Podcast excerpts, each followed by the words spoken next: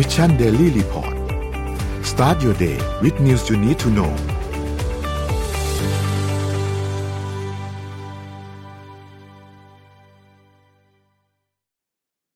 สวัสดีครับยินดีต้อนรับเข้าสู่ Mission Daily Report ประจำวันที่ 21 พฤศจิกายน 2565 นะครับ วันนี้คุณอยู่กับพวกเรา 3 คนตอน7โมงถึง8โมงเช้า สวัสดีพี่ปิ๊ก สวัสดีพี่เอ็มครับ สวัสดีค่ะ ครับ วันนี้ขอเริ่มต้นด้วยการรายงานผลฟุตบอลก่อนเลยนะฮะ เราจะเข้าสู่ช่วง บอลโลกครับนะครับอ่าเมื่อวานนี้นัดเปิดสนามอย่างเป็นทางการนะครับ เจ้าบ้านกาตาร์นะฮะเปิดบ้านพบกับเอกวาดอร์นะครับ ก็โดนทางด้านเอกวาดอร์ถล่มไปสองศูนย์นะครับคาบ้านไปก่อนสำหรับเจ้าภาพนัดแรกนะครับ ก็เมื่อวานนี้ได้มีใครดูบอลพี่บิ๊กได้ได้เปิดดูไหมครับพี่ ดูได้แอะหนึ่งครับ แล้วก็นอนค นก็ดูได้แวบๆเลยครับ ได้ดูครึ่งแรกแวบๆอะไรเงี้ย แต่ก็สองสองศูนย์ไปแล้วนะครับ ตั้งแต่ช่วงอืมต้นเกมมีดราม่านิดหน่อยเกี่ยวกับลูกลูกล้ำหน้าลูกแรก ๆนะครับ แต่ก็เอาละสุดท้ายก็เป็นทางด้านเอกวาดอร์ที่ชนะไปได้นะครับ จากเอนเนอร์วาเลนเซียมันถ้าจำไม่ผิดยิงสองลูกเลยนะครับ ก็รอติดตามครับ เพราะคืนนี้ก็มีบอลเหมือนกันครับพี่ปิ๊กคืนนี้รู้สึกจะเป็นอังกฤษครับ คืนนี้อังกฤษเตะกับอิหร่านครับ ตอนสองทุ่มตามเวลาบ้านเรานะครับ แล้วก็มีทางด้านเซเนกัลกับเนเธอร์แลนด์ตอนห้าทุ่มด้วยนะครับ ก็รอติดตามดูครับบอลโลกเดี๋ยวเรารายงานกันเรื่อยๆนะครับในช่วงฟุตบอลโลกแบบนี้นะครับพาไปดูตัวเลขก่อนนะครับ ตัวเลขล่าสุดนะครับเซ็นบ้านเราเมื่อวันศุกร์ที่ผ่านมานะครับ อยู่ที่หนึ่งพันหกร้อยสิบเจ็ดจุดสามแปดนะครับ บวกขึ้นมาศูนย์จุดหนึ่งห้าเปอร์เซ็นต์นะครับ ไปดูหุ้นต่างประเทศครับ ต่างประเทศครับดาวโจนส์ครับอยู่ที่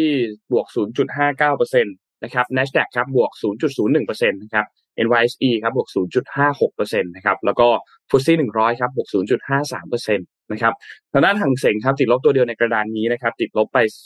0.29เปอร์เซ็นตนะครับราคาน้ำมันดิบครับน้ำมันก็ปรับตัวลดลงพอสมควรเลยนะครับ WTI ครับอยู่ที่ 80.08 นะครับติดลบมา 1.91%นะครับ แล้วก็ Brent ครับ อยู่ที่ 87.62 นะครับ ติดลบมา 2.41%ถือว่าลงมาค่อนข้างเยอะนะครับ ราคาทองคำก็ปรับตัวลดลงครับอยู่ที่ 1,750.68 นะครับ ติดลบมา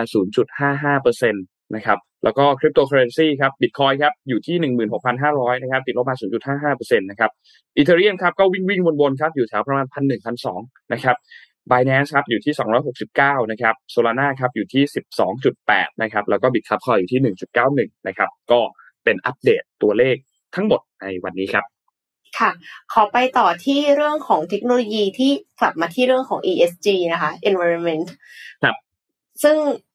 อันเนี้ยก็คือเป็นเรื่องพลังงานค่ะ เราก็รายงานราราคาพลังงานกันทุกวันเลยนะคะ แล้วก็พูดกันเกือบทุกวันว่าจะต้องหา renewable energy แต่ renewable energy บางอย่างค่ะ มันดันไม่ได้เป็นมิตรต่อสิ่งแวดล้อมซะทีเดียว อย่างเช่น wind turbine wind turbine หรือว่ากังหันลมผลิตไฟฟ้าค่ะ วัสดุของมันน่ะแต่เดิมก็คือมีส่วนประกอบของเหล็ก มีไฟเบอร์กลาส มีเรซิน แล้วมันก็กลายเป็นว่าเวลาที่ตัวใบพัดอะค่ะ มันเสียไปแล้วอะสุดท้ายแล้วก็ไม่ค่อยได้เอาไปทำอะไรต่อ หมายความว่าคือเคลมว่ารีไซเคิลได้แหละ แต่สุดท้ายก็ไม่ได้มีการเอาไปรีไซเคิลเท่าไหร่ ไม่ว่าจะเป็นด้วยต้นทุนหรือว่าการขนส่งนะคะ กังหันลมล่าสุดค่ะ จากไม้ ของเยอรมนีก็เลยเกิดขึ้นมาค่ะ กังหันลมเนี่ยเป็นเครื่องมือผลิตไฟฟ้ายุคใหม่ที่ใช้งานกันอย่างแพร่หลายตามเทรนด์การสร้างไฟฟ้าอย่างยั่งยืนและเป็นมิตรต่อสิ่งแวดล้อม แต่ตัวกังหันลมเองกลับใช้วัสดุสังเคราะห์แล้วก็แร่ต่างๆ ที่ไม่สามารถย่อยสลายได้ และมีกระบวนการผลิตที่เป็นไม่เป็นมิตรต่อสิ่งแวดล้อมจำนวนมากนะคะสตาร์ทอัพในเยอรมนีก็เลยจับมือกับผู้ผลิตไม้รายใหญ่ของโลก ในการสร้างใบพัดกังหันลมด้วยไม้ทั้งหมด บริษัทผู้พัฒนาใบพัดกังหันลมแบบใหม่ มีชื่อว่า Woodin Woodin นะคะ ไม่ใช่ Wooden Woodin Blade Technology จากเยอรมนีจับมือกับ Stra Enso ผู้ผลิตไม้รายใหญ่ของโลกจากฟินแลนด์ค่ะ โดยเสนอใบพัดกังหันลมที่มีความยาว 20 เมตรในแต่ละใบ เมื่อเทียบกับใบพัดกังหันลมแบบเดิม ที่ประกอบขึ้นจากไฟเบอร์กลาส ขึ้นรูปเป็นหลักน่ะ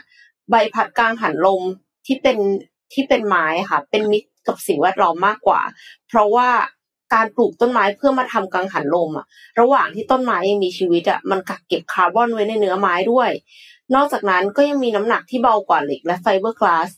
เนื่องจากส่วนประกอบซับซ้อนน้อยกว่า และทำเป็นหลายส่วนย่อยได้ทำให้เกิดการขนส่งจากโรงงานผลิต ไปยังที่ติดตั้งสะดวกด้วย อันนี้เอ็มเดาเองว่าเหมือนถ้าสมมติว่าทำเป็นแบบไฟเบอร์กลาสมันต้องหล่อเอา พอมันต้องหล่อมันก็เลยต้องมี moldพอมีโมแบบนั้นอะมันจะมาแบบทีละเล็กเล็กเล็กจึกจึกอย่างเงี้ย มันก็เหมือนกับเปลืองหรือเปล่าไม่แน่ใจนะคะ ก็เลยทำให้จำเป็นจะต้องทำมาใกล้เคียงสำเร็จแล้วอะแล้วในภาพวิดีโอที่เอ็มไปดูมา มันก็เลยทำให้ผ่านสะพานไม่ได้ถ้ามันใหญ่มากอะพี่ปิ๊กเนื้อออกค่ะ คือบอกว่า พอมัน มันใหญ่มากมันผ่านสะพานไม่ได้ ฐานมันก็เลยใหญ่มากไม่ได้พอฐานใหญ่มากไม่ได้มันก็เลยสูงมากไม่ได้ ก็เลยทำให้พอมันไม่มีขนาดที่จำกัดอะค่ะ จากการขนส่งอะก็มี energy efficiency ไม่เยอะ แต่พอเป็นไม้แล้วเขาทำเป็นชิ้นชิ้นชิ้นชิ้น ซึ่งไม้มันเลื่อยได้เนาะมัน customize ได้ โดยที่ใช้คน customize เอาก็ได้เนี่ยก็เลยทำให้สามารถสร้าง กังหันลมผลิตไฟฟ้าที่ขนาดใหญ่ขึ้นสูงขึ้นได้อีก customize ได้นะคะแล้วกังหันลมที่ทำจากไม้เนี่ยไม่ได้เพิ่งเกิดจริงๆแล้วเกิดมาตั้งแต่ปี 2020 ใบพัดกังหันลมจากไม้ของ Wooden Blade Technology เนี่ยจะทำนำไปติดตั้งเข้ากับเสากังหันลมไฟเบอร์กลาสเดิม คือเสาเดิมอะเขามีอยู่ละและอันเนี้ยลองใช้เบลดก่อน ลองใช้ใบพัดในแบบที่มันเป็นไม้ค่ะ มันจะมีกำลังการผลิต 0.5 เมกะวัตต์ในเมืองในเมืองวาร์เบิร์ก ภายในสิ้นปี 2022 นี้ แล้วก็ในอนาคต คาดว่าบริษัทจะพัฒนาให้ใบพัดกังหันลมเนี่ยมีขนาด 80 เมตรได้ในอนาคต ปัจจุบันนี้คือพัฒนาออกมา 20 เมตรนะคะ จะพัฒนาเป็น 80 เมตรนะ ใหญ่กว่าเดิม 4 เท่า ข้อมูลเพิ่มเติมยังระบุอีกด้วยค่ะว่าบริษัท Stora Enso เนี่ยยังได้ประกาศความร่วมมือกับ Modivion ซึ่งเป็นผู้เชี่ยวชาญเทคโนโลยีจากไม้ของสวีเดน เพื่อพัฒนากังหันลมที่ทำจากไม้อีกด้วย คือไม่ได้มีเจ้าเดียวนะ เพราะว่าก่อนหน้านี้ในปี 2020 Modivion ก็ได้เปิดตัวต้นแบบเสากังหันลมจากไม้ในสวีเดนไปแล้วก่อนหน้านี้ด้วยค่ะ เอ็มรู้สึกว่าอันนี้มันเป็นสิ่งที่น่าสนใจ เพราะว่าเราพูดถึง ESG กัน sustainable เนาะ environmental อะไรเงี้ยแต่ว่าแบบเราก็ไม่ได้ คือหลายบริษัทอะพูดเพื่อที่จะโฆษณาเฉยๆขายฝัน หรือไม่ก็คือเป็น marketing โดยที่ไม่ได้รู้สึกว่ามันเป็นสิ่งที่จะทำให้ธุรกิจอะมันยั่งยืนแล้วก็เติบโตไปได้จริง อันนี้เป็นตัวอย่างของการแก้ปัญหา แก้ปัญหาที่เป็นจริงๆมันเป็นปัญหาธุรกิจนะกับการที่กังหันลมมันขนส่งลำบาก กับการที่กังหันลมมันหนัก เวลาที่กว่าจะขนส่งไปถึงตรงนั้น หรือว่าการที่มันมีข้อจำกัด ทำให้ไม่สามารถสร้างการหันลมสูงสูงได้อะค่ะ คือยิ่งทำได้ใหญ่ ยิ่งทำได้เบา มันก็จะยิ่งดีต่อธุรกิจด้วย แล้วไม้ซึ่งดีต่อสิ่งแวดล้อมสแตนกว่าในแง่ที่ว่าสามารถคือย่อยสลายได้ เพราะฉะนั้นมันก็เลยดีต่อทั้งธุรกิจ แล้วก็ดีต่อสิ่งแวดล้อมความยั่งยืนด้วยเนี่ย อันนี้เป็นตัวอย่างหนึ่งของการแก้ปัญหาโลกโดยการใช้ ESG ค่ะ เป็นคำที่ได้ยินบ่อยมากๆในช่วงหลังเนาะพี่เอ็ม ESG ค่ะอะโดยเฉพาะช่วงแบบปี ปีเนี้ยเราว่าได้ยินค่อนข้างบ่อยเลยปีที่แล้ว อาจจะยังไม่บ่อยเท่าช่วงปีนี้แต่ ESG ปีนี้เนี่ย เป็นคำที่แทบจะโผล่มาในแบบ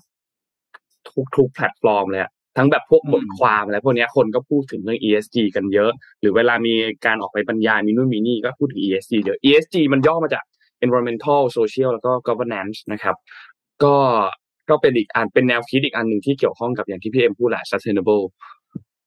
ก็คิดว่าอาจจะเป็นอีกหนึ่งเทรนด์ที่หลาย ๆ บริษัทยักษ์ใหญ่หรือว่าธุรกิจราคาไซส์เล็กๆไซส์ไซส์กลางเองก็อาจจะต้องคิดเรื่องนี้มากขึ้น มันต้องบอกว่ามันคำว่าเจ้า ESG เนี่ย มันไม่ใช่เทรนด์แล้วนะมันเป็น requirement อืมนั้นอ่ามันมันความความสำคัญนี่ต่างกันแล้วนะคำว่า requirement ในมุมของพี่ก็คือ ไม่ใช่มุมของพี่ในสิ่งที่พี่จะบอกก็คือ มันเป็นมาตรฐานขั้น ขั้นพื้นฐานแล้วนะคำว่า requirement คือคุณต้องมีถูกไหมคือค่ะไม่ใช่เทรนด์แล้วใช่เทรนด์เทรนด์นี่คือแบบ เออแบบ ใครสนใจก็ตาม ใครยังไม่สนใจก็ไม่ต้องแต่ถ้า พอมายกระดับเป็น requirement นั่นคือคุณต้องมีละโดยเฉพาะถ้าคุณจะทำสินค้าใด ๆ ที่ออกสู่ตลาดโลกโดยเฉพาะทางฝั่งตะวันตกถือมีของเหมือนกันสองสองชิ้นเนาะอ่าอันหนึ่งราคาร้อยบาท แต่มี ESG อีกอันหนึ่งอาจจะแปดสิบาท แต่ไม่มี ESG คือคำว่าไม่มี ESG คือไม่คอมพลายกับนโยบายเรื่องสิ่งแวดล้อมความยั่งยืนอะไรพวกนี้เนี่ย ชาติตะวันตกก็ยอมให้ราคากับอันที่มี ESG มากกว่าอย่างอย่างมันก็จะเป็นตอบจากสิ่งที่นนพูดเมื่อกี้ครับว่าคนธุรกิจที่เป็น SME อะไรต่างๆ เนี่ย ถ้าอยากจะเข้าสู่ตลาดโลกได้ ถ้าวันนี้ยังไม่มี innovation ยังไม่มี creativity ยังไม่มีอะไรต่างจากอ่าเรื่องของ อ่าเรื่องคุณภาพหรืออะไรเบนฟิตต่างๆ เนี่ย ให้เกาะเรื่อง ESG ไป อืม ไปพยายามในมุมของ ESG คือเรื่องของคุณภาพมาตรฐานที่เป็นมิตรกับสิ่งแวดล้อมแทน เป็นอีกทางเรื่องหนึ่งนะครับ ที่ทำให้เราสามารถเข้าตลาดโลกได้ ราคาทุนไม่ต้องคุยคุณประเทศไทยไม่ใช่ประเทศที่แข่งขันด้วยราคาทุนอยู่แล้วอืมเพราะฉะนั้นเนี่ยแพ้แน่นอน เรื่อง innovation อะพูดจริงเราไม่ได้ใช่ innovation เดี๋ยวหากูโดนอีกเดี๋ยวโดนว่าชังชาติอีก แต่มันก็คือเรื่องจริง เพราะฉะนั้นเนี่ย ให้ไปในมุมของ ESG ครับ มันจะช่วยเราได้เยอะจริง ๆ อืมอ่าเดี๋ยวพี่พาเลี้ยวมาบอลโลกนิดนึงมีมันมีดราม่านิดนึงครับ ก็คือไม่ใช่ดราม่าเรื่องการแข่งขันนะครับ แต่เป็คนรับเรื่องของ sponsorship อ่าเดี๋ยวนนท์ช่วยเสริมนะครับครับ บอลโลกรอบนี้เนี่ยmain sponsor รายหนึ่งก็คือ Budweiser อืมใช่ไหมครับ ก็ซึ่งคือเป็นเบียร์บริษัทก็คือเบียร์เนี่ยแหละครับ แต่ว่าล่าสุดเนี่ย ก่อนวันแข่งขันคือเมื่อคืนนี้ใช่ไหมเมื่อวันศุกร์อะครับ ก็ทางผู้จัดอ่ากาตาร์นะครับ ก็กับฟีฟ่าก็ได้หารือร่วมกัน แล้วก็สรุปออกมา ในหนึ่งประเด็นที่เป็นที่ถกเถียงกันมาตลอด ว่าจะมีการอนุญาตให้ขายเครื่องดื่มแอลกอฮอล์ในสนามหรือไม่นะครับ แล้วก็ผลสรุปออกมาก็คือไม่ไม่อนุญาตให้ขายเครื่องดื่มแอลกอฮอล์ในสนามทั้งแปดสนามที่มีการ ที่มีการจัดแข่งขันนะครับ โดยที่จะดื่มได้นะ แต่ดื่มในโรงแรมที่อ่าที่ที่แฟนแฟนแฟนบอลเข้าไปพักอาศัยเท่านั้นนะครับ ที่แน่นอนครับ คนที่อ่าผลกระทบก็คือแน่นอนสปอนเซอร์ โดยเฉพาะบัตรไวเซอร์เนี่ยเขาก็เขาเป็น main อันหนึ่งแล้วก็ก็ก็ก็ได้รับผลกระทบ แต่ก็ยังโอเคถือว่า พอได้ครับพอได้ อืม เพราะว่า Budweiser เนี่ยก็ยังมีทางออกนะ เพราะเขามี Bud Zero นะครับ ก็คือเครื่องดื่มก็คือเบียร์ที่ไม่มีแอลกอฮอล์ ก็ยังกลายเป็นเหลือ product ตัวเดียวครับที่ขายได้ในสนามนะคือ Budweiser เนี่ยสปอนเซอร์ไปเยอะมากนะครับเขาสปอนเซอร์ไปเจ็ดสิบห้าล้านเหรียญนะกับการแข่งขัน World Cup ครั้งนี้นะครับ แล้วสุดท้ายเนี่ยก็มาบอกว่าหายขายเครื่องดื่มแอลกอฮอล์ในสนามไม่ได้อืมคือ Budweiser นี่ก็แบบว่า ก็ก็ต้องบอกว่าแหมจะใช้คำว่าช้ำหนักก็ก็ต้องบอก แต่ว่ามันก็ต้องก็เบิร์นประเมินอยู่บนความเสี่ยงอยู่แล้วแต่แรกนะครับ เพราะว่าประเทศ กาตาร์เนี่ยไออ่าเจ้าเรื่องกฎหมายการห้ามห้ามเครื่องดื่มแอลกอฮอล์เนี่ยไม่ใช่เพิ่งมี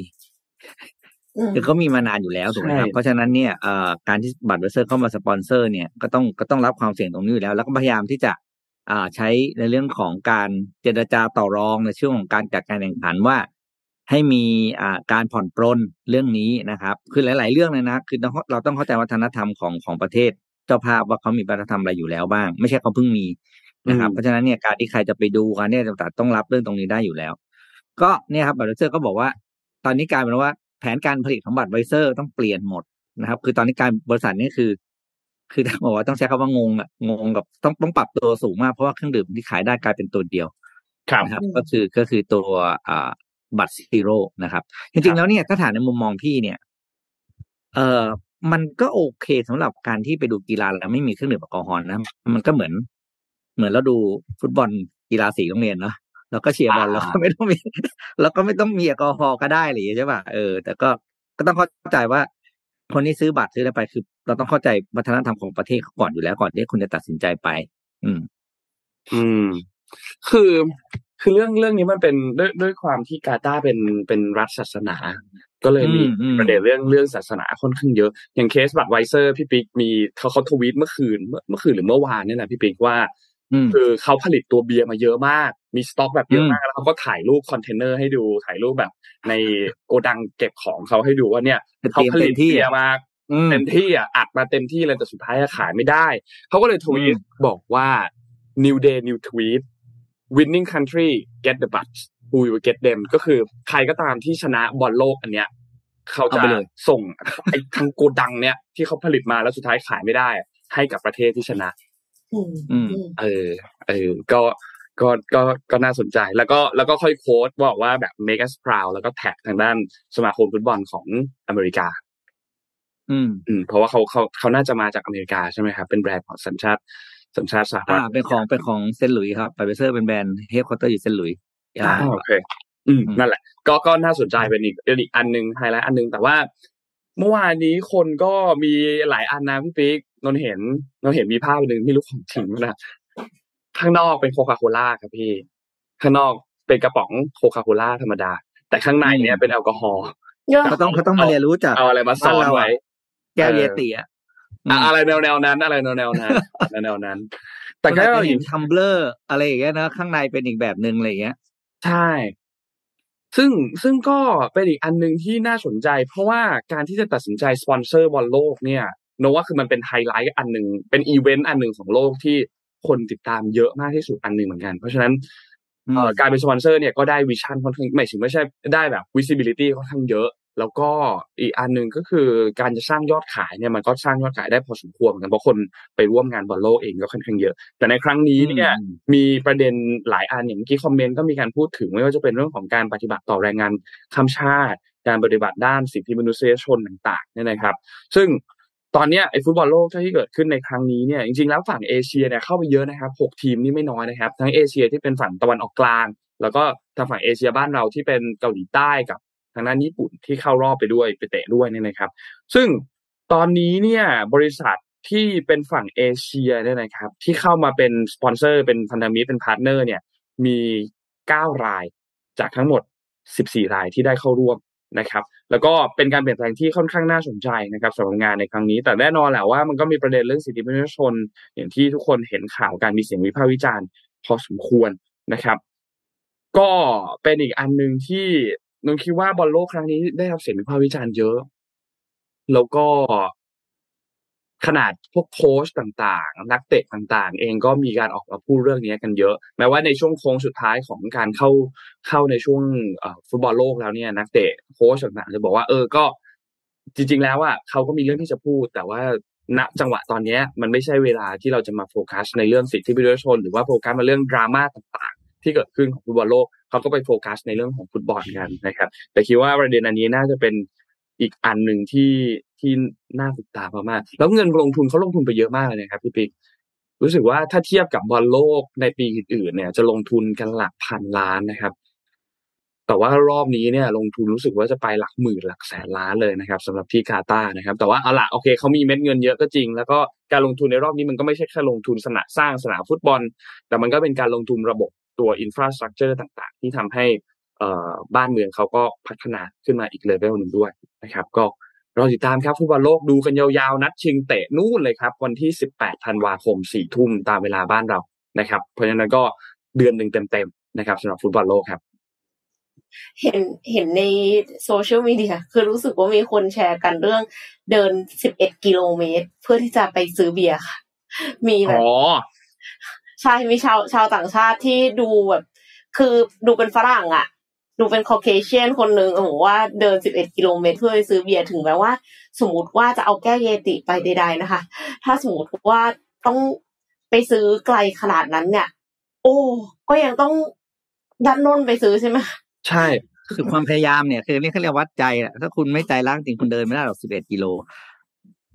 คือแม้กระทั่งอ่าเรื่องเรื่องของประเทศเจ้าภาพเนี่ย ที่จำได้ว่าก่อนบอลโลกประมาณ สัปดาห์หนึ่งมั้งอ่าโจเซฟแบลตเตอร์ใช่ไหมเขาก็บอกกับว่าออกมายอมรับว่าการการตัดสินใจเลือกประเทศกาตาร์เนี่ยมันเป็นการตัดสินใจที่ผิดของฟีฟ่ามนุษย์นนท์ได้เห็นข่าวนี้ป่ะเห็นแล้วครับเห็นแล้วครับอ่าอ่าซึ่งก็หลายคนก็ออกมาบอกว่า มาตัดสินใจผิดอะไรตอนนี้เพราะคูณอะไรประมาณนั้นก็จะดูแล้ว แต่ก็เอานะมันก็เป็นพี่คิดว่ามันก็เกิดขึ้นแล้วนะอะไรเกิดขึ้นแล้วก็เราก็ดูไปอาจจะดี กว่าเดิมก็ได้อาจจะมีมาตรฐานหลายอย่างที่ที่ดีก็ได้เราเองเราก็ไม่ได้ไปเนอะเราก็ได้เห็นแต่ข่าวแล้วข่าวก็ส่วนมากเนี่ยก็จะเลือกดรามุม่ามที่อ่าเรื่องมุมอะไรแบบนี้อยู่แล้ว ก็จะมีสิ่งทันสมัยหลายๆอย่างที่เราไม่เคยเห็นก็ได้ อืม ดูบอลก็ดูบอลครับ เรื่องอื่นก็อย่าไปสนใจ ค่ะ ไปต่อกันที่ข่าวอีกประเทศหนึ่งแล้วกันนะคะ ประเทศนี้ก็ มีเทคโนโลยี หมายถึงว่ากำลังจะนำโลกเข้าไปสู่โลกของ Metaverse ค่ะ ซึ่งนั่นก็คือประเทศตัวลูค่ะ ไม่แน่ใจว่ารู้จักประเทศตัวลูกันไหมนะคะ เพราะว่าตัวลูเนี่ยเป็นประเทศที่เล็กที่สุดสี่อันดับสี่ของโลกค่ะ เพราะว่ามีประชากรน้อยแล้วก็มีพื้นที่เล็กนะคะ ในการประชุม COP27 ซึ่งเป็นการประชุมนานาชาติเพื่อสร้างข้อตกลงร่วมกันในการรับมือกับปัญหาความเปลี่ยนแปลงของสภาวะอากาศโลก ครั้งที่ 27 ที่เพิ่งจบไปที่ประเทศอียิปต์นะคะไซมอนโคฟีรัฐมนตรีต่างประเทศของตัวลูเนี่ยเขากล่าวในคลิปวิดีโอว่าตัวลูจะใช้เทคโนโลยี Metaverse ในการช่วยเก็บความทรงจำอันล้ำค่าของชาติไว้ ก่อนที่แผ่นดินจะจมหายไปในทะเลค่ะ คือเป็นลักษณะเดียวกันกับมัลดีฟส์อะไรเงี้ยที่ ที่ได้รับการคาดการณ์ว่าน้ำทะเลมันจะขึ้นมาเรื่อยๆ จนจมเกาะทั้งหมดนะคะภายในระยะเวลาอีกไม่นาน ตูวาลูเนี่ยมีประชากรรวมกันทั้งหมดหนึ่งหมื่นสองพันคนค่ะ เป็นประเทศหมู่เกาะในภูมิภาค Polynesian อยู่กลางมหาสมุทรแปซิฟิก ประกอบไปด้วยเกาะทั้งหมดเก้าเกาะ แผ่นดินทั้งหมดของประเทศเนี่ยรวมกันเพียง 26 ตารางกิโลเมตรเท่านั้นเองค่ะ โดยมีจุดสูงที่สุด อยู่เหนือระดับน้ำทะเลปานกลางเพียง 4.6 เมตร ครึ่งหนึ่งของประชากรเนี่ยอาศัยอยู่บนเมืองหลวงนะคะอยู่อาศัยอยู่บนเกาะฟูนาฟูติ ซึ่งเป็นเมืองหลวงค่ะ เนื่องจากตัวลูเป็นประเทศที่ได้รับผลกระทบจากปัญหาโรคร้อนอย่างรุนแรง ใจความตอนหนึ่งของท่อทลายท่อแถลงของโคฟี่เนี่ยเขาก็บอกว่าขณะที่แผ่นดินของพวกเรากำลังหายไป เราก็เลยไม่มีทางเลือกอื่นใดนอกจากการเปลี่ยนมาเป็นชาติดิจิทัลชาติแรกของโลก แผ่นดิน มหาสมุทรแล้วก็วัฒนธรรมของพวกเราเนี่ยคือสิ่งที่ล้ำค่าที่สุดสำหรับผู้คน และเพื่อรักษาให้มันปลอดภัยไม่ว่าจะเกิดอะไรขึ้นในโลกแห่งความเป็นจริง เราจะนำทุกสิ่งขึ้นสู่คลาวด์แต่ว่าสิ่งที่สำคัญเลยคือเขาทิ้งบอกไว้ด้วยว่าประเทศอื่น ๆ เนี่ยก็จะตามเราขึ้นมาสู่คลาวด์เหมือนกัน ถ้าคุณไม่ทำอะไรแต่กับเรื่องสิ่งแวดล้อมอะค่ะ นักวิทยาศาสตร์เนี่ยเขาประมาณการว่าแผ่นดินทั้งหมดของประเทศตัวรูอาจจะจมอยู่ภายใต้ระดับ น้ำทะเลในช่วงปลายศตวรรษที่ 21 นี้ ก็เป็นสิ่งที่ค่อนข้างไวรัล คือคนก็คือฮาแหละว่า อ๋อโอเคตูวาลูจะขึ้นไปอยู่เมตาเวิร์สเป็นชาติแรก เนื่องจากว่าแผ่นดินจริง ๆ ของตัวเองจะไม่มีอยู่แล้ว ปัจจุบันนี้เนี่ยประชากรก็ย้ายไปประเทศอื่นค่ะ มีย้ายไปเกาะฟิจิ มีย้ายไปออสเตรเลียที่เขาเขียนคือประมาณนี้ในคลิป อืม ก็ ต้องตระหนักรู้เนาะแล้วก็อย่างที่บอกไปว่าทำให้ ESG เนี่ย เป็นเรื่องที่เป็นเรื่องปกติเพราะมันเป็น requirement แล้วจริง ๆ ถ้าทำแบบนั้นได้ ก็อาจจะลดจำนวนประเทศที่จำเป็นจะต้องย้ายไปอยู่ Metaverse คือถ้าสมมติว่าคุณอยากจะมีใน Metaverse ด้วยมีใน Physical World ด้วยมันโอเคนะคะโอเคแน่นอน แต่ถ้าใน Physical World ไม่มีแล้ว เพราะว่าภาวะโลกรวน ต้องอยู่ในออนไลน์อย่างเดียวแล้วเก็บไว้เป็นเพียงความทรงจำมันก็น่าเศร้า อืมโหแต่สวยนะ สวยมากเลยเนี่ยน่าเที่ยวใช่ไหมสวยสวยโหถ้าจัดมาราธอนนี่วิ่งวนรอบเกาะประมาณสี่รอบประเทศคนเล็กมากเลยเนาะอัลตร้าอัลตร้ามาราธอนอะไรเงี้ยหรอสี่รอบอ่านลงไปไหนต่อเรื่องผมพามาต่อครับ มี เรื่องที่ยุโรปนิดนึงครับ คือตอนนี้เนี่ยถ้าในยุโรปเนี่ยส่วนใหญ่เขาจะเริ่มจัดเป็นธีมคริสต์มาสกันละนะครับ แม่มารายห์ แครีเองก็เริ่มมารับเงินเริ่มรายได้ income ละเดือนละปีละสามสิบสี่สิบล้านนี่เริ่มมาละเริ่มมาแล้วนะครับ เริ่มมันจะค่อยๆไต่อันดับขึ้นมาเรื่อยๆจริงๆแล้วไม่ใช่แค่ช่วงวันที่ยี่สิบห้าเท่านั้น แต่เขาจะค่อยๆไต่มาตั้งแต่เดือนพฤศจิกาเลยนะครับ แต่ทีนี้ในยุโรปเนี่ยเจอปัญหาอันหนึ่งครับ คืออย่างที่ทุกคนทราบว่าปัญหาของรัสเซียยูเครนเนี่ยทำให้ ทางยุโรปเนี่ยเจอปัญหาเรื่องของพลังงานค่อนข้างเยอะนะครับ แล้วพอทีนี้พอเริ่มเข้าช่วงฤดูหนาวแบบนี้เนี่ยนะครับ หลาย ๆ เมืองในยุโรปไม่ว่าจะเป็นที่ดับลินที่ลิสบอนลิสบอนที่สต็อกโฮล์มนะครับเริ่มที่จะมีการจำกัดเวลาครับ ในการเปิดไฟคริสต์มาสครับ เพราะว่าเพื่อลดค่าใช้จ่ายทางทางด้านพลังงานนะครับ เพราะคนกังวลว่าโอเคละตอนนี้เรามีปัญหาเรื่องพลังงานอยู่ใช่ไหมครับ เพราะว่าพลังงานเองก็มีสำรองไว้แหละ แต่ก็ไม่แน่ใจว่า จะเพียงพอไหมสำหรับช่วงหน้าหนาวตอนนี้นะครับ แล้วก็ยังคาดเดาสถานการณ์ของที่รัสเซียกับยูเครนไม่ได้ด้วยนะครับทำให้คนก็กังวลว่าอ่าโอเคไฟอาจจะไม่พอ แต่ในขณะเดียวกันคนกังวลเรื่องนี้ ก็กังวลอีกเรื่องหนึ่งด้วยเหมือนกันว่า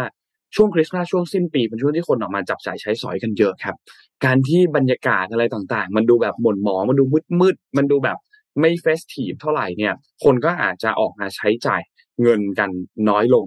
นะครับ ซึ่งในเมืองต่างๆ อย่างที่บอกเนี่ยนะครับ ไม่ว่าจะเป็นอย่างที่พูดเมื่อกี้เฮลซิงกิลิสบอนลอนดอนสต็อกโฮล์มดับลินต่างๆ เนี่ยก็มีการปิดไฟตามถนนสายหลักตามจัตุรัสเมืองต่างๆเนี่ยนะครับ ประชาชนเองก็ถูกร้องขอให้ใช้ความร้อนเนี่ยน้อยลงนะครับ แล้วก็อาบน้ำให้เร็วขึ้นนะครับ ซึ่งก็คนก็ตั้งคำถามกันเยอะมากว่า เอ้า ถ้าคุณแบบไม่ทำให้มันกลายเป็น festive แบบนี้แล้วเนี่ย นักท่องเที่ยวต่างๆ คนจะใช้ออกมาใช้เงินต่างๆ เนี่ยเขาจะมาใช้เงินกันหรอ เพราะว่ามันแบบมันดูไม่ festive อะมันดูแบบเออไม่น่าท่องเที่ยวไปถ่ายรูปก็อาจจะไม่ได้สวยมาก ไม่ได้เปิดไฟไม่ได้อะไรอย่างเงี้ยนะครับ แต่ก็นั่นแหละครับ คือผู้ที่มีอำนาจนะ ที่เขาตัดสินใจเรื่องนี้เนี่ยเขาก็บอกว่ามันเหมือนกับต้อง balance กันเหมือนกัน เพราะว่าไม่งั้นเนี่ยเราก็จะเจอปัญหาในเรื่องของพลังงานกันเหมือนกัน จริง ๆแล้วเนี่ย ในหลาย ๆ จุดเนี่ยนะครับไม่ได้มีแค่การลดการเปิดไฟเท่านั้น แต่ว่าเขาปิดระบบการทำความร้อนในห้องน้ำหลาย ๆ จุดด้วยนะครับซึ่งก็สร้างความกังวลเหมือนกัน เพราะว่าคิดภาพว่าถ้าน้ำในห้องน้ำอะแค่เปิดล้างมือมันเย็นมากเพราะอากาศบ้านเขาหนาวมากใช่ไหมครับ คนก็ไม่อยากจะเข้าห้องน้ำเหมือนกันเพราะมันก็มันก็ทรมานเนาะอาจจะเก็บไปเข้าที่บ้านกัน หรือว่าแม้แต่คนอาจจะเรื่องเลือกที่จะหลีกเลี่ยงการออกไปเลยด้วยซ้ำนะครับ ก็เป็นอีกอีกมุมมองหนึ่ง นะครับที่เป็นนโยบายในเรื่องการสนับสนุนการประหยัดพลังงาน แต่ว่าคนก็มองทางทางด้านเศรษฐกิจคนก็มองว่ามันก็อาจจะไม่ค่อย work สักเท่าไหร่นะครับสร้างปัญหาเยอะมากครับสำหรับวิกฤตยูเครนแล้วก็รัสเซียในรอบนี้เนี่ยแล้วก็ตอนเนี้ยปัญหาเหล่านั้นอย่างที่เราพูดมาโดยตลอดสองสามเดือนที่ผ่านมาเนี่ยว่า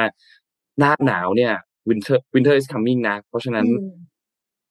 จะเป็นจุดสำคัญมากๆอันหนึ่งที่อาจจะทำให้รัสเซียได้เปรียบอะไรบางอย่างหรือเปล่า ก็เป็นไปได้นะครับ แล้วก็ตอนนี้ตัวเลขต่างๆที่เก็บ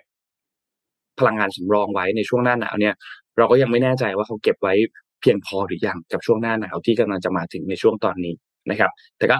รอดูครับรอติดตามกันอีกทีหนึ่งครับ ว่าจะเป็นอย่างไรครับ พูดถึงเรื่องไฟคริสต์มาสเนี่ยนะก็เดี๋ยวขอเลี้ยวเลยเรื่องจริงไม่ได้จะชวนคุยเรื่องนี้เรื่องหนึ่งก็คือ บ้านเรา จุดเช็คอินถ่ายไฟคริสต์มาสจะต้องมีที่หน้าเพนินซูล่าตรงราชดำริอ่านนท์กับเอ็มนี่ทันไหมเอ้ยเอ็มเคยไปดูเมื่อไม่กี่ปีมาแล้วหมายถึงว่าแบบปีที่แล้วหรือปีก่อนมันก็มีค่ะพี่ปีอ่า เป็นจุดเขาเรียกว่าจุดเขาเรียกว่าคนกรุงเทพเนี่ย ถ้าพูดถึงไฟคริสต์มาสเนี่ยจะต้องถึงที่หน้าเพนินซูล่าเป็นแบบแรกพอดีพี่เอารูปส่งมาให้ดับดับเอารูปขึ้นด้วย แต่แค่จะบอกว่าเพนินซูล่าไม่มีแล้วนะครับ ก็ ทุบแล้วเรียบร้อยนะครับ แล้วก็จะขึ้นเป็นโครงการใหม่ ก็จะแค่บอกว่า เสียดายเสียดายว่าเราจะขาดจุดเช็คอินที่เป็นต้องใช้คำว่าเป็นความทรงจำของหลายๆ คนเลยนะเพนินซูล่าเนี่ยตรงราชดำริเนี่ย กับเรื่องไฟคริสต์มาสเพราะว่าเคยเป็น ตรงนั้นก็จะมีเพนินซูล่าแล้วก็โรงแรมรีเจนท์แต่พี่จำไม่ได้ปัจจุบันเป็นโรงแรมอะไรนะครับขอโทษทีแต่ว่าเมื่อก่อนจะเป็นติดกัน อ่า อืมอืมใช่มั้งพอดีเออพอดีโรงแรมพี่ไม่มั่นใจเพราะเขาเปลี่ยนชื่อบ่อยก็เลยเดี๋ยวพูดชื่อผิด แต่ว่าตรงนั้นจะเป็นจุดที่ที่สุดแล้วอะของของของกรุงเทพนะแล้วก็หลังจากนั้นก็ขยายไปเป็นอ่าเซ็นทรัลเวิลด์ไปไปศูนย์การค้าอื่น ก็แค่บอกว่าปีนี้จะไม่มีที่เพนินซูล่าแล้วนะครับอ่าไม่ต้องไปนะเขาทุบไปเรียบร้อยแล้ว แล้วก็จะขึ้นเป็นโครงการใหม่นะครับ เป็นเป็นเป็นอ่า อะไรนะเป็นห้างแล้วก็เป็นโรงแรมไปอะไรอย่างเงี้ยนะครับเออแค่บอกว่าปีนี้ไม่มีไม่ต้องไป แล้วก็ไปเซ็นทรัลเวิลด์แทนเออเป็นหนึ่งจุดที่น่าเสียดายนะแค่บอกว่าเออก็เข้าใจได้นะครับ เพราะเป็นเรื่องของการอะไรก็ว่าการพัฒนาอะไรก็ว่าไป แต่แค่บอกว่า เป็นหนึ่งในความทรงจำจริงๆของของคนที่ชอบถ่ายไฟคริสต์มาสนะก็จะมีบรรยากาศแบบน่ารักน่ารักมีคนไปคือสมัยก่อนนะแบบก็จะมีคนไปถ่ายกล้องโพลารอยแล้วก็ถ่ายแล้วก็ ขายเราอะเออรับจ้างถ่ายรูปอะไรเงี้ยเออไม่มีละนะครับ ก็ปีนี้จะเผลอไปล่ะไม่มีแล้วนะครับ เพราะบางคนไม่รู้ว่าไม่มีเพราะว่าข่าวทุบก็ไม่ได้เป็นข่าว ไม่ได้เป็นข่าวใหญ่โตอะไรมากนะครับ ก็เดี๋ยวไปแล้วจะไปเกอร์แต่แค่บอกเป็นหนึ่งจุดความทรงจำของบ้านเราของคนกรุงเทพจริงๆนะเพนินซูล่าเพราะพี่ไปตั้งแต่โอ้ก็ต้องแบบมีตั้งแต่ปีสองพันอะคือเขาก่อนนั้นเขาก็มีมาแล้วนะ แต่ว่าช่วงปีสองพันพี่ทำงานในเมืองใช่ไหมทำงานตรงแยกราชประสงค์เราก็เลยไปได้บ่อยหน่อย อืมอ่าเนาะแต่ก็ไปดูเซนทรัลเวิลด์ครับ อย่างที่พี่เอ็มบอก มีมีไลน์ characters ด้วยนะ เห็นแล้วเริ่มจัดว่าแล้วนี่จัดใช่แล้วจัดจัดแล้วตอนนี้แล้วเขาจัดกันแล้วครับอืมเริ่มจัดแล้วอืมจัดแล้วดูดูเหมือนแบบว่าถ้าถ่ายกลางวันก็น่าจะน่ารักอยู่ดี คือหมายถึงว่าปกติแล้วไฟคริสต์มาสเขาจะเน้นถ่ายกลางคืนใช่ไหมใช่ครัแต่ว่ารอบเนี้ยค่ะ ด้วยความที่มันเป็นไลน์ characters มันก็จะมีแบบ Brown Cony อะไรอย่างเงี้ยอืก็อืมอืมเออน่าไปน่าสนค่ะใจน่าสนใจน่าไปน่าไปน่าไป เอ่อพี่ปิ๊กไปเจ็ดโมงครึ่งไหมครับพี่อ๋อจะมาเพิ่งเลยเหรอเจ็ดโมงครึ่งอ่าเจ็ดโมงเลยก็ได้ครึ่งก็ได้ครับอะเปลี่ยนอารมณ์นิดนึงวันนี้เจ็ดโมงครึ่งมาเป็นเรื่องของ relationship บ้างนะครับ พอดีพี่อ่านเรื่องหนึ่งเออ เข้าใจ เออ เข้าใจเขาเข้าใจเขียนนะก็เลยเอามาฝากกันนะครับ ก็เป็นเจ็ดโมงครึ่งจากอ่าทวิตเตอร์เหมือนกันนะครับ โดยคุณฮาร์วีแมคคาร์ลันนะครับเขาเป็นนักจิตวิทยานะครับแล้วก็เขียนหนังสือได้หลายเรื่องนะครับ อันนี้เป็นเจ็ดโมงครึ่งที่ชื่อว่า สัญญาณที่บอกว่าคุณได้เจอคู่รักที่ดีที่สุดในโลก ที่เหมาะสมสำหรับคุณที่สุดในโลกแล้วนะครับ แต่วันนี้จะเอามาแค่ห้าตอนห้าห้าอันก่อนไม่งั้นจะยาวเกินไปนะครับเขาบอกว่าการที่จะเจอ เอ่อคุณคุณฮาร์รี่บอกว่าการตัดสินใจที่สำคัญที่สุดในชีวิตนะครับ ไม่ใช่เรื่องงาน ไม่ใช่เรื่องเรียน แต่คือการเลือกคู่ชีวิตนะครับ ซึ่งซึ่งซึ่งชาวฝรั่งจะเรียกคู่ชีวิตเป็น partner นะครับ ไม่ใช่ lovers เพราะว่าว่า partner เนี่ยมันคือคนที่ ใช้คำว่าที่เขาใช้คำว่าร่วมทุกข์ร่วมสุขกับเราในทุกอารมณ์จริงๆ เพราะมันมากกว่าเลเวอร์เพราะเลเวอร์อาจจะเป็นแค่อ่ารักใคร่ร่วมอะไรสุขกันอย่างนะเดียวอ่า แต่ไม่พาร์ทเนอร่วร์มทุกข์เนี่ยมันคือแบบก็เรียกว่าร่วมทุกข์ร่วมสุขจริงๆ แล้วก็เขาก็เลยเขียนอันนี้ขึ้นมาว่ามีสิบสิบอย่างที่บอกเราว่าเราเจอคนที่ใช่ที่สุดแล้ว มีอะไรบ้างอะอย่างแรกครับ อย่างแรกเขาบอกว่า คนที่เป็น partner กัน ที่จะใช้คำว่า partner เลยนะครับเพราะพี่ใช้ตามคำเดียวเขาเรียกนะครับ จะได้เข้าใจง่ายๆเขาบอกว่า partner กันก็คือเข้าใจ concept ของคำว่า give and take นะครับ ก็คือในเรื่องของความสัมพันธ์เนี่ย คนทั้งสองคนนะครับ จะต้องมีการมีต้องมี put effort ก็คือ มีความตั้งใจและพยายามที่จะทั้งเป็นผู้ให้และเป็นผู้รับนะครับ โดยที่จะต้องรักษาระดับการให้และรับให้สมดุลกันทั้งสองฝ่าย ถ้าคนใดคนหนึ่งให้มากเกินไปหรือให้ฝ่ายเดียวเนี่ย มันจะเป็นอ่าการการอ่าการสร้างความรู้สึกเหนื่อยให้กับทั้งสองฝ่ายนะ คือ คนให้ก็เหนื่อยอยู่แล้วใช่ไหมข้อมูลอีกมุมที่น่าสนใจว่าคือคนรับก็เหนื่อยนะเพราะว่าจะรู้สึกนานๆเขาจะรู้สึกว่าเป็นตัวเองเป็นภาระของอีกคนหนึ่งอืมแล้วก็เหมือนกับตัวเองใช้เป็นใช้คำง่ายๆเป็นตัวถ่วงทำไมไม่สามารถตอบแทนอีกคนหนึ่งได้อะไรอย่างเงี้ยนะครับ เพราะฉะนั้นเนี่ย มันคือการรักษาสมดุลของการเป็นผู้ให้และเป็นผู้รับในคนคนเดียวกันของคนทั้งสองคนนะครับ แบบสัญญาณที่สองนะครับ เขาบอกว่า you keep each other character original เขาบอกว่าการแต่งงานหรือการที่เราจะใช้ชีวิตกับใครสักคนเนี่ย จะ work ก็คือทั้งคู่มีอิสระในการเป็นตัวของตัวเองมากที่สุดนะครับ พี่ชอบประโยค อันนี้มากเลยเขาบอกว่า the design for control is a formula for disaster คือความตั้งใจที่ควบคุม ไม่ว่าจะเป็นเราไปบังคับให้เขาเป็นอย่างที่เราต้องการ หรือเรากดตัวเราเองไว้ไม่ให้เพื่อไม่ให้ อ่าไปทำร้ายเป็นตัวเองได้ความรู้สึกของอีกคนหนึ่งอะไรอย่างเงี้ยค่ะนั่นคือเขาบอกนั่นคือสูตรสมการของความวินาศทางความสัมพันธ์ เพราะว่าเราไม่สามารถบังคับใครได้ตลอดไปนะครับ เพราะฉะนั้นการที่เราได้อยู่กับใครแล้วเรารู้สึกเป็นตัวของตัวเองทั้งคู่นะนั่นคือสัญญาณที่สำคัญมากอีกอันหนึ่งนะครับ อันที่สามเขาบอกว่า they are driven to make you smile ก็คือคนที่เป็น partner กันนี่คือ จะเป็นคนที่ทำให้อีกคนหัวเราะ และมีความสุขได้เรื่อยๆ ซึ่งอันนี้เขาบอกว่าเป็นสิ่งที่ง่ายแต่ทำได้ยากคำว่าง่ายคือการที่ทำให้คนหัวเราะมันไม่ต้องใช้พยายามไม่ต้องใช้พยายามไม่ต้องซื้อของ ไม่ต้องลงทุนถูกไหมการที่เราคุยกันเรื่องอะไรที่แบบทำให้อีกคนสามารถหัวเราะหรืออารมณ์ดีได้เนี่ย มันเป็นความสามารถที่ไม่ใช่ทำกันได้ทุกคนนะบางครั้งเคยรู้สึกมาเราอยู่ใครทุกคนที่รู้สึกว่าแหมไว้อยู่คนนี้เราเราเราเราอึดอัดเราไม่สามารถมีความสุขได้เลยอะไรอย่างเงี้ยนะครับ แต่ถ้าเกิดเราเจอใครสักคนที่แบบแค่นั่ง ใช้คำว่านั่งร้านกาแฟธรรมดาอยู่กับเรา แล้วดูชี้นู่นชี้นี่เราก็สามารถหัวเราะและยิ้มได้แล้วแบบคนนี้คือคนที่เป็น perfect partner ของคุณนะครับอืมอะข้อต่อมาอันที่สี่เขาบอกว่า they make you feel listen and understood ก็คือคนที่ทำให้เรารู้สึกว่าเขากำลังฟังเราไม่ใช่เพียงแค่ฟังเพื่อตอบคำถาม แต่เขาฟังเราเพื่อที่จะเข้าใจเราจริงๆนะครับการฟังไม่จำเป็นต้องตอบกลับนะครับ คือพี่ก็เคยคุยกับพี่อ้อยเนาะพี่อ้อยก็บอกว่าเออบางครั้งเราฟังใครพี่อ้อยก็ไม่จำเป็นต้องตอบนะพี่อ้อยแค่รับฟังคนที่เขาโทรเข้ามาเล่าให้พี่อ้อยฟังว่าเขามีปัญหาอะไรแล้วเขาบอกเขามีความสุขแล้วที่ได้เล่าสิ่งที่อยู่ในใจเขาออกมาให้ใครสักคนฟัง โดยที่คนนั้นเนี่ย สามารถส่งพลังบางอย่างออกมาให้เขาเข้าใจแล้วว่าคนนี้ฟังเราจริงอืมๆเพราะเขารู้ว่าเรื่องของเขาปัญหาของเขาเขาต้องแก้ด้วยตัวเอง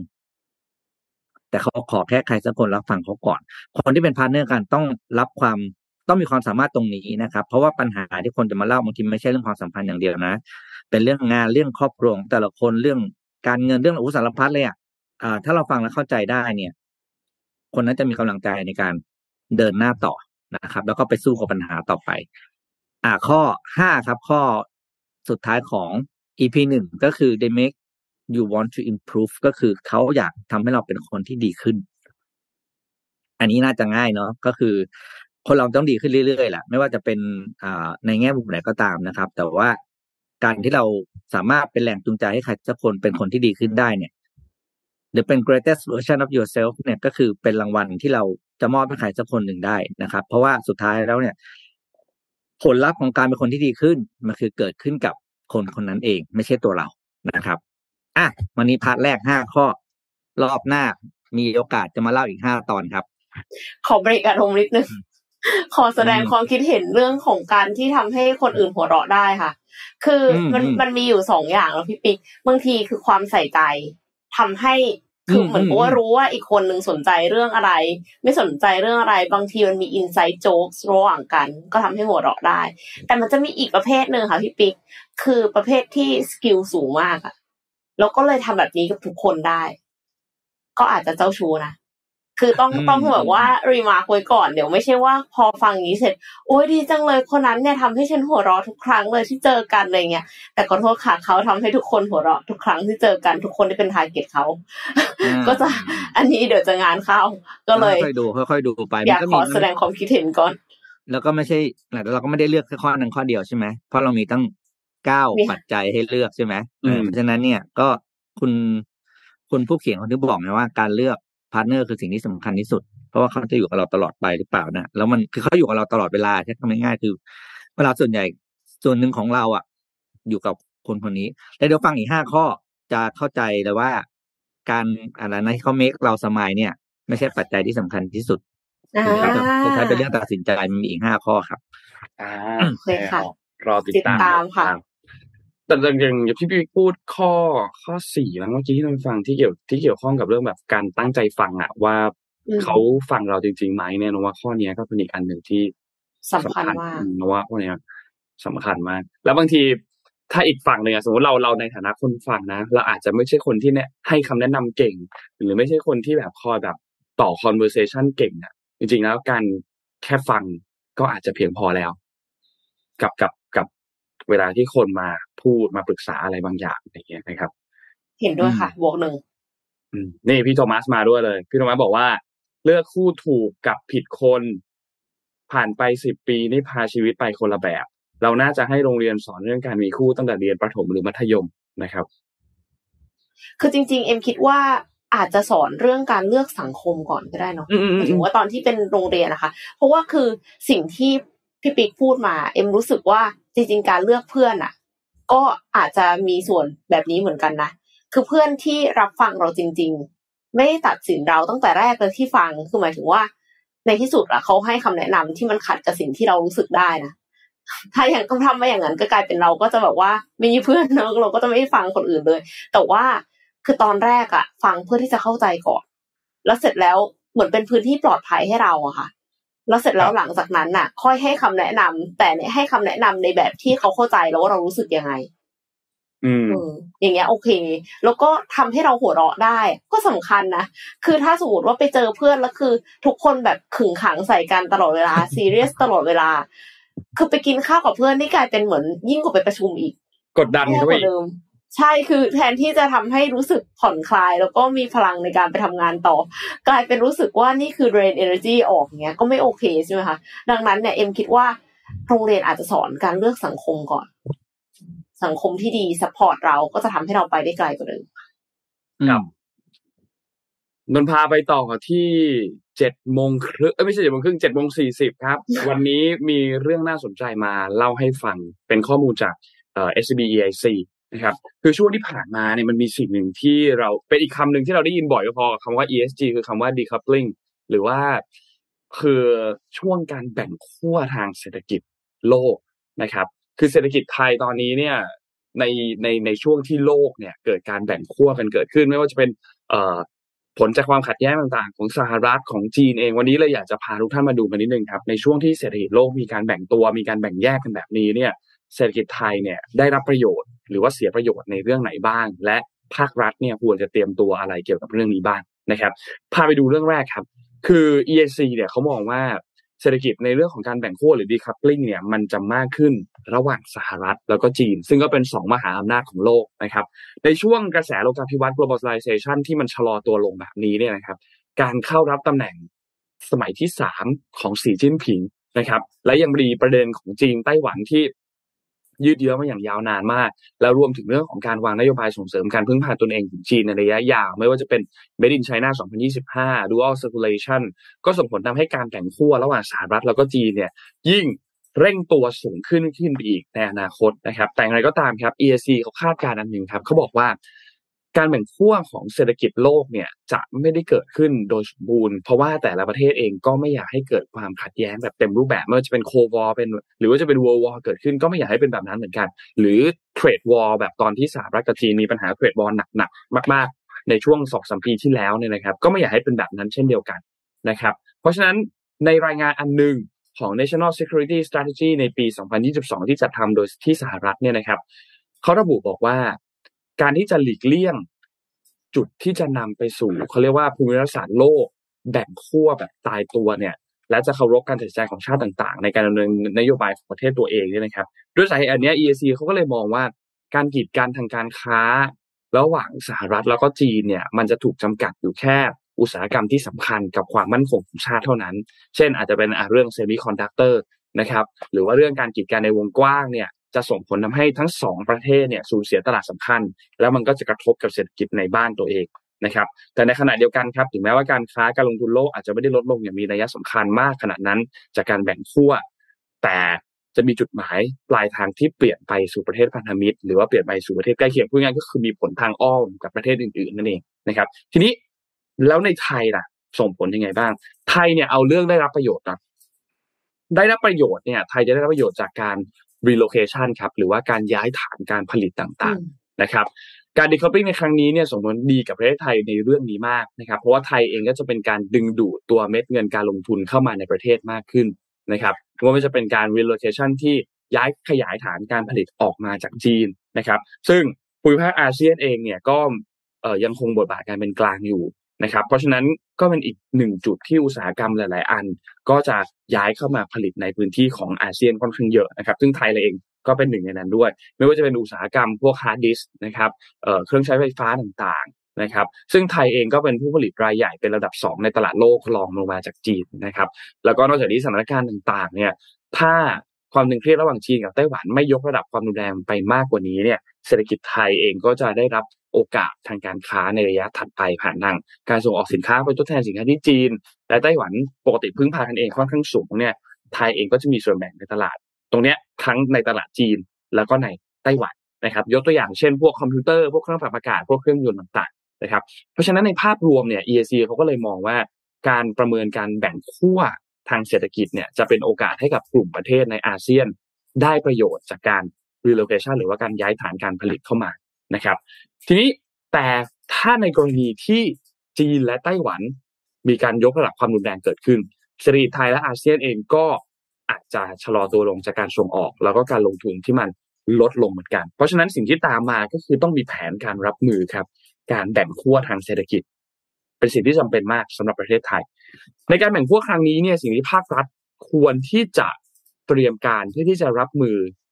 ต่อภูมิรัฐศาสตร์โลกที่เปลี่ยนไปเนี่ยนะครับ สิ่งที่เขาควรให้ความสำคัญเนี่ยมีทั้งหมด 4 เรื่องครับ เรื่องที่ 1 คือการเร่งการดึงดูดเม็ดเงินการลงทุนจากต่างประเทศครับ ไม่ว่าจะมีมาตรการอะไรต่างๆ การดึงดูดการลงทุน โดยตรงจากประเทศที่เราเจาะจงไปเลยว่า อุตสาหกรรมที่ เช่น ประเทศ A มีอุตสาหกรรมเกี่ยวกับ เรื่องของเทคโนโลยีอันนี้ แล้วเขากำลังที่จะมีโอกาสจะเกิดการย้ายฐานการผลิตนะครับหรือว่าจะยกระดับอุตสาหกรรมระดับโลกให้มันใหญ่มากขึ้นกระจายไปในหลายประเทศมากขึ้น ไทยเองก็ต้องยกระดับอุตสาหกรรมของเรา ให้ทันต่อเทคโนโลยีที่จะพัฒนารวดเร็ว รวมถึงการนำไทยเข้าสู่ห่วงโซ่ที่มีมูลค่าในโลกเทคโนโลยีหลังจากนี้ด้วยนะครับสองครับคือการ เพิ่มความหลากหลายของการเป็นแหล่งซัพพลายเออร์แล้วก็เป็นผู้ซื้อนะครับ เพื่อลดความเสี่ยงที่ห่วงโซ่อุปทานจะอาจจะหยุดชะงักจากปัญหาเรื่องของภูมิรัฐศาสตร์ที่สูงขึ้นไม่ว่าจะเป็นการกีดกันทางการค้าการโจมตีทางไซเบอร์ หรือความรุนแรงระหว่างประเทศเนี่ย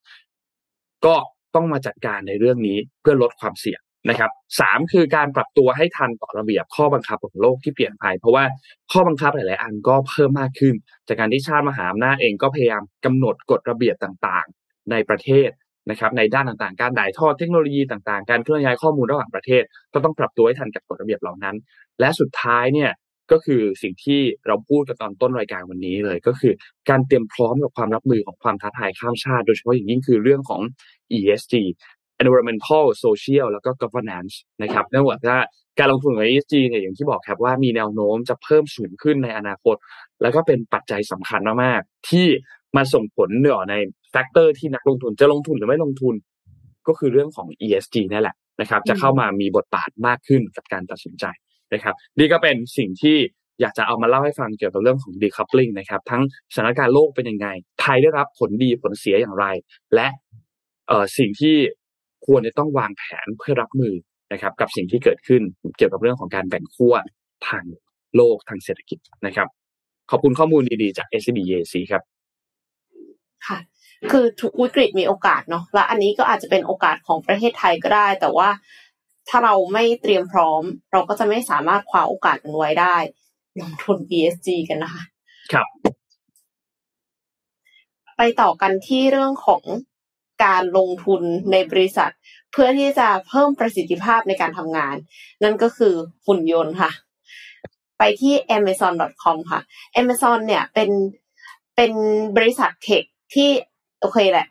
ส่วนใหญ่มันก็ยังเป็นอีคอมเมิร์ซอยู่นะคะ เขาให้ความสำคัญกับการใช้งานหุ่นยนต์ เพราะว่าอยากแก้ไขภาพลักษณ์เกี่ยวกับสภาพความปลอดภัยของการทำงานในโกดังสินค้าของบริษัท แล้วก็อยากจะแก้ปัญหาขาดแคลนแรงงาน เนื่องจากมีจำนวนแรงงานลดลงอย่างรวดเร็วในบางพื้นที่ ที่ผ่านมาหุ่นยนต์คลังสินค้าของ Amazon เนี่ย ก็เน้นไปที่การเคลื่อนย้ายสินค้าหลังจากบรรจุลงกล่องเรียบร้อยนะคะ แต่ว่า Sparrow หุ่นยนต์ คลังสินค้าตัวใหม่เนี่ยทำได้มากกว่านั้น เพราะว่าเป็นหุ่นยนต์ตัวแรกของ Amazon ที่สามารถจดจำและจัดการสิ่งของได้นับล้านชิ้นค่ะทำให้สามารถจัดการสินค้าได้ตั้งแต่ตรวจจับคัดเลือก จัดการผลิตภัณฑ์แต่ละรายการได้ แล้วก็แบบว่าดูดขึ้นมาเลยวึบแล้วก็คัดแยก คัดแยกได้นะคะ ซึ่งจะช่วยลดความจำเจของพนักงานที่ต้องทำในทุกวันได้ หุ่นยนต์ Sparrow ที่อยู่เห็นอยู่ในภาพเนี่ยค่ะยังอยู่ในระหว่างการพัฒนา แล้วก็มีการทดสอบอย่างจริงจัง โดยเบื้องต้นจะใช้งานอยู่ในคลังสินค้า โดยรวมสินค้าคงคลังก่อนจะบรรจุเพื่อจัดส่งให้กับลูกค้าค่ะ คือ Amazon เนี่ยเขายืนยันนะว่าหุ่นยนต์ไม่ได้มาแทนที่มนุษย์ เป้าหมายของบริษัทคือทำให้หุ่นยนต์และมนุษย์สามารถทำงานร่วมกันได้อย่างปลอดภัย ซึ่งเขาก็มีหุ่นยนต์มาหลาย หลายรุ่นก่อนหน้านี้ค่ะ ที่ทำงานร่วมกันกับมนุษย์ได้ สามารถที่จะเดินไปเดินมาอยู่ภายใต้อยู่ภายในโกดังเดียวกัน แล้วก็ทำงานร่วมกันต่อเนื่องกันได้ เหมือนหุ่นยนต์เป็นผู้ช่วยของมนุษย์อะค่ะเพิ่มประสิทธิภาพในการทำงานเพื่อส่งมอบสินค้าที่ดีที่สุดให้กับลูกค้า คือเมื่อก่อนอะเขาบอกว่า Amazon Prime อะส่งภายในสองวันตอนนี้เขาส่งภายในวันเดียวแล้วนะคะ เพราะว่าเขามี AI ที่คาดการว่า พอใกล้ถึงซีซั่นนี้ สินค้าอะไรที่คนจะสั่งเยอะ แล้วก็เตรียมแพ็คไว้เลย เตรียมไว้ใน warehouse เลย พอกดสั่งปั๊บส่งได้ทันที เป็นแบบนี้คือ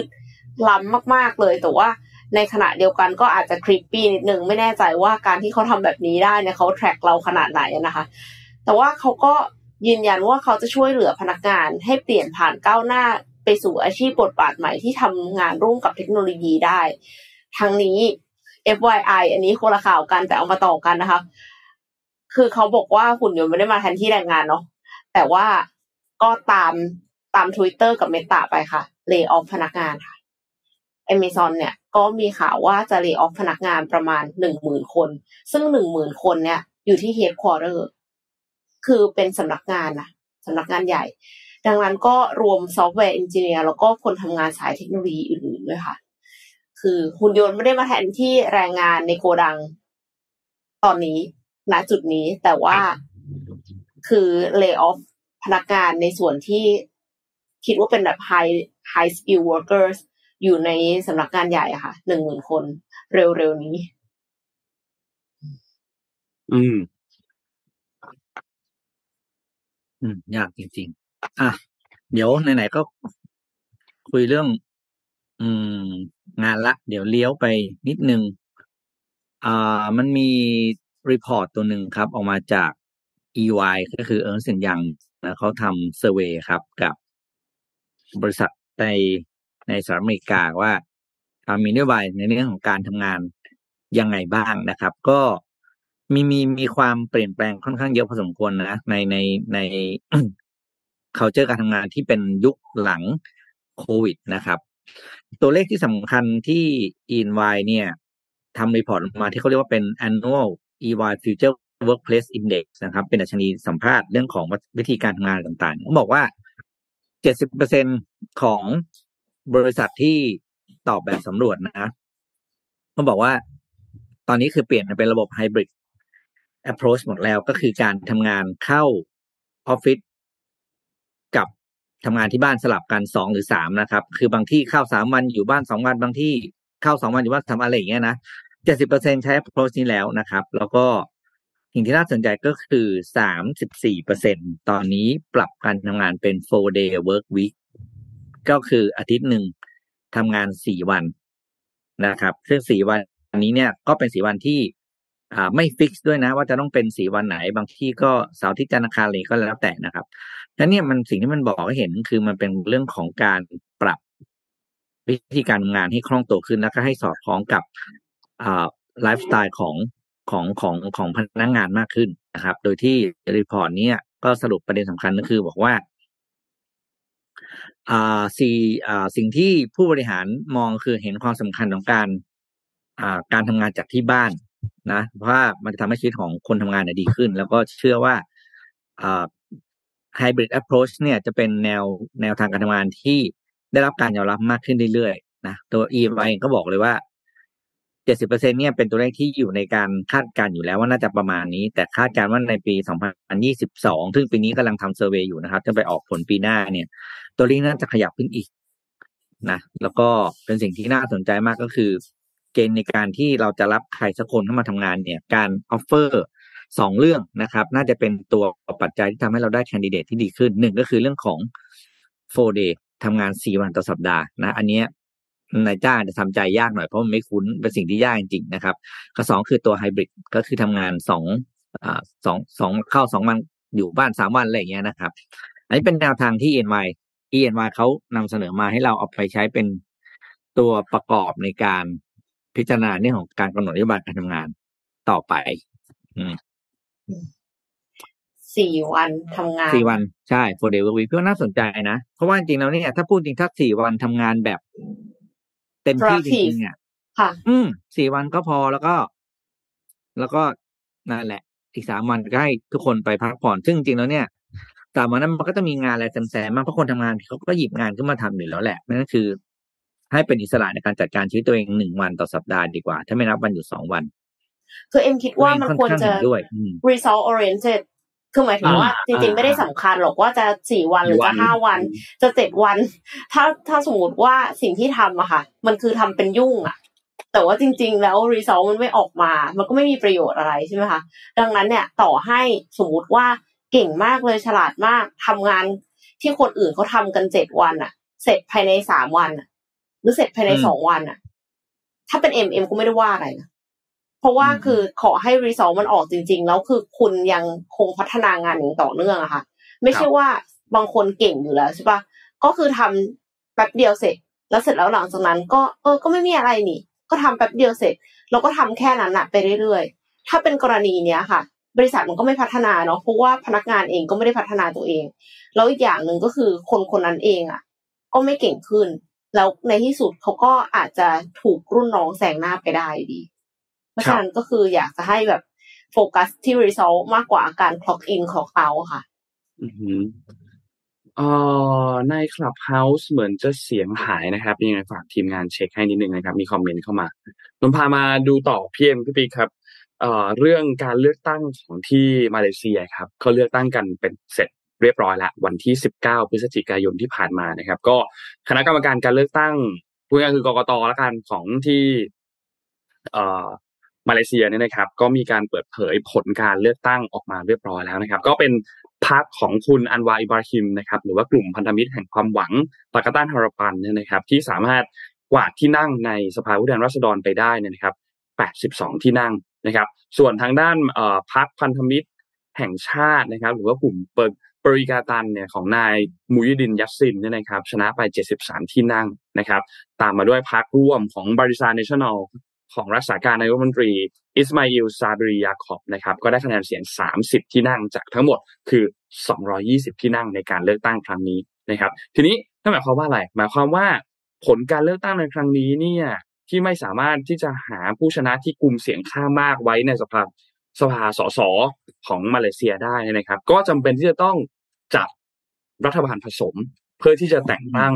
นายกรัฐมนตรีคนใหม่ขึ้นมานะครับ คือตอนนี้เนี่ย ทางด้านของคุณอันวาแล้วก็คุณมูยิดดินเองเนี่ยก็บอกว่าจะสนับสนุนให้มีการจัดตั้งรัฐบาลแม้ว่ายังไม่ได้มีการเปิดเผยว่าจะจับมือกับพรรคการเมืองอันไหน แต่ว่าทางด้านของนายมูยิดดินเองเนี่ยก็หวังว่าจะสามารถบรรลุเรื่องนี้ได้เนี่ยเร็วๆนี้นะครับ ทีนี้ทางด้านฝั่งของพรรคร่วมบาริซันเนชั่นแนลนะครับ ที่พรรคนี้เนี่ยนะครับเขา ได้เก้าอี้ไปทั้งหมดเนี่ยคือ 30 ที่นั่งเนี่ยนะครับเขาก็บอกว่าประกาศยอมรับการตัดสินของประชาชน แต่ว่ายังไม่ยอมรับความพ่ายแพ้นะครับ แล้วก็ให้คำมั่นว่าจะจัดตั้งรัฐที่มีเสถียรภาพ อย่างไรก็ตามผลการเลือกตั้งในครั้งนี้ก็ถือว่าเป็นการปราชัยเป็นครั้งแรกของมหาเทมูฮัมหมัดนะครับ ในการเลือกตั้งในรอบ 53 ปีนะครับ ซึ่งก็อาจว่ามองมุมหนึ่ง BBC เองก็เขียนอย่างนี้ครับว่าอาจจะเป็นจุดจบทางการเมืองของเขาตลอดช่วงระยะเวลา 70 ปีที่ผ่านมา นะครับ เพราะว่าพ่ายแพ้กับผู้สมัครจากพรรคพันธมิตรแห่งชาติของนายมูยิดดินยาซินนะครับ ก็เป็นการเลือกตั้งอีกครั้งหนึ่งนะครับ ที่เกิดขึ้นใกล้บ้านเราที่มาเลเซียนะครับ ก็เห็นข่าวคิดว่าคิดว่าหลาย ๆ ท่านน่าจะเห็นข่าวกันพอสมควรนะครับ เพราะว่าที่มาเลเซียเองเนี่ยก็มีปัญหาอีกหลายเรื่องเหมือนกันที่ต้องแก้ในช่วงนี้ปัญหาการทุจริตเองก็เป็นปัญหาหนึ่งที่ถูกหยิบยกขึ้นมาหาเสียง เพราะว่าถ้าใครจำได้คดีของออนาจิบราซัก นะครับ นอนนู่นนะครับ ที่พรรคฝ่ายค้านต่างๆ เองก็เตือนว่าถ้าพรรคอัมโนชนะขึ้นมาเนี่ยนายนาจิบราซักอาจจะได้รับการปล่อยตัวเป็นอิสระก็ได้ และข้อกล่าวหาทุจริตต่างๆ ก็อาจจะถูกปัดตกไปด้วยนะครับ ส่วนเรื่องผลการเลือกตั้งที่ออกมาเนี่ยนะครับเขามองว่าผู้ใช้สิทธิ์เลือกตั้งที่อยู่ในวัยหนุ่มสาวต่างๆ เนี่ย ก็เอ็นเอียงไปทางการเมืองที่มีแนวคิดก้าวหน้ามากกว่าฝ่ายค้านนะครับ อย่างไรก็ตามครับ ผู้ลงทะเบียนที่ใช้สิทธิ์ต่าง ๆ เองก็พรรคอัมโนเองก็ครองอิทธิพลอยู่ในพื้นที่ตรงนั้น นะครับนักวิเคราะห์เขามองว่าในประเทศที่มีเชื้อชาติหลากหลาย มาเลเซียเองเนี่ยจะไม่ค่อยมีเสถียรภาพทางการเมืองถ้าหากว่าไม่มีพรรคร่วมพรรคไหนที่ได้คะแนนเสียงข้างมากไปแบบชัดเจน คือสามารถที่จะจัดตั้งรัฐบาลของตนเองได้โดยที่ไม่ต้องมีพรรคร่วมรัฐบาลพรรคอื่นๆเนี่ยนะครับ ก็สุดท้ายก็เป็นแบบนี้นะครับสำหรับการเลือกตั้งที่อันวาอิบราฮิมชนะ 82 ที่นั่งนะครับ แต่ว่าก็ไม่ขาดเพราะว่าทั้งหมดมันมี 220 ก็ต้องมีการมีพรรคร่วมเกิดขึ้นด้วยนะครับ ก็ ประมาณนี้ครับสำหรับการเลือกตั้งที่มาเลเซียรอติดตามกันต่อไปครับสำหรับการจัดตั้งรัฐบาลครับ อืมแหมน่าสนใจนะ เพราะการเมืองมาเลเซียนิ่งมานานแล้วนะใช่ใช่นิ่งนิ่งนิ่งครับ ก็พอไม่พอไม่นิ่งเนี่ยเอาอีกละอืม จะจัดการยากอืม ครับ ประมาณนี้ครับสำหรับเอ่อข่าววันนี้ครับ คิดว่าอืมน่าจะน่าจะครบถ้วนนะครับ เรื่องเรื่องการประชุมเอเปกรวมถึงการประชุม COP 27 ที่ที่เพิ่งจบไปเนี่ยนะครับ เดี๋ยวยังไงเราเราจะมาสรุปให้ฟังกันอีกทีหนึ่งคิดว่าภายอาจจะภายในสัปดาห์นี้หรือว่าต้นสัปดาห์หน้าเราจะสรุปกันให้ฟังอีกทีหนึ่งแต่ก็รอติดตามข่าวกันนะครับ เราเอามาพูดคุยกันแน่ๆรวมถึงทั้งประเด็นที่เกิดขึ้นในที่ประชุมแถลงการร่วมต่างๆ ที่ออกมาของแต่ละประเทศที่ไทยเราร่วมกับในประเทศอื่นๆ รวมถึงเรื่องของปัญหา การประท้วงที่เกิดขึ้นด้วยนะครับ ที่มีการใช้ความรุนแรงเกิดขึ้นนะครับควบคุมฝูงชนออกมามีผู้บาดเจ็บต่างๆ ที่เกิดขึ้นคิดว่าหลายๆท่านน่าจะได้เห็นภาพในช่วงวันเสาร์ที่ผ่านมาอยู่แล้วนะครับสำหรับเหตุการณ์ประท้วงที่เกิดขึ้น การประท้วงการประชุมเอเปกในครั้งนี้นะครับ ก็มีความรุนแรงเกิดขึ้น พอสมควรในระดับหนึ่งมีการใช้อาวุธ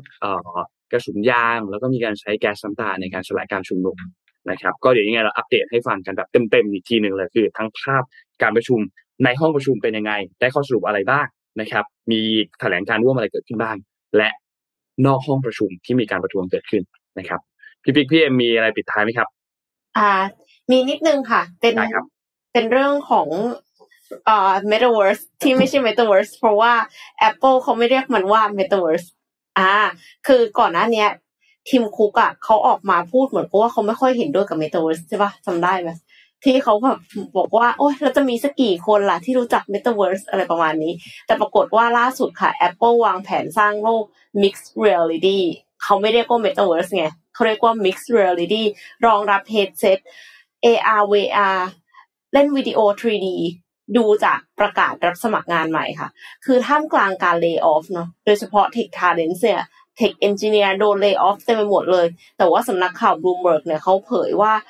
มีประกาศรับสมัครงานของ Apple เมื่อหลายเดือนก่อนระบุว่ากำลังหาผู้ผลิตซอฟต์แวร์ที่มีบริการด้าน Visual Effect ขอโทษค่ะ ประสบการณ์ด้าน Visual Effect และเกมที่สามารถสร้างคอนเทนต์ดิจิทัลเกี่ยวกับ AR และ VR ว่าแน่นอนเราบอกเป็นนัยว่า Apple วางแผนให้อุปกรณ์ headset เนี่ยสามารถแสดงวิดีโอ 3D ในโลก mixed reality ได้ ก็ ชัดเจนนะคะว่าว่าต้องการที่จะ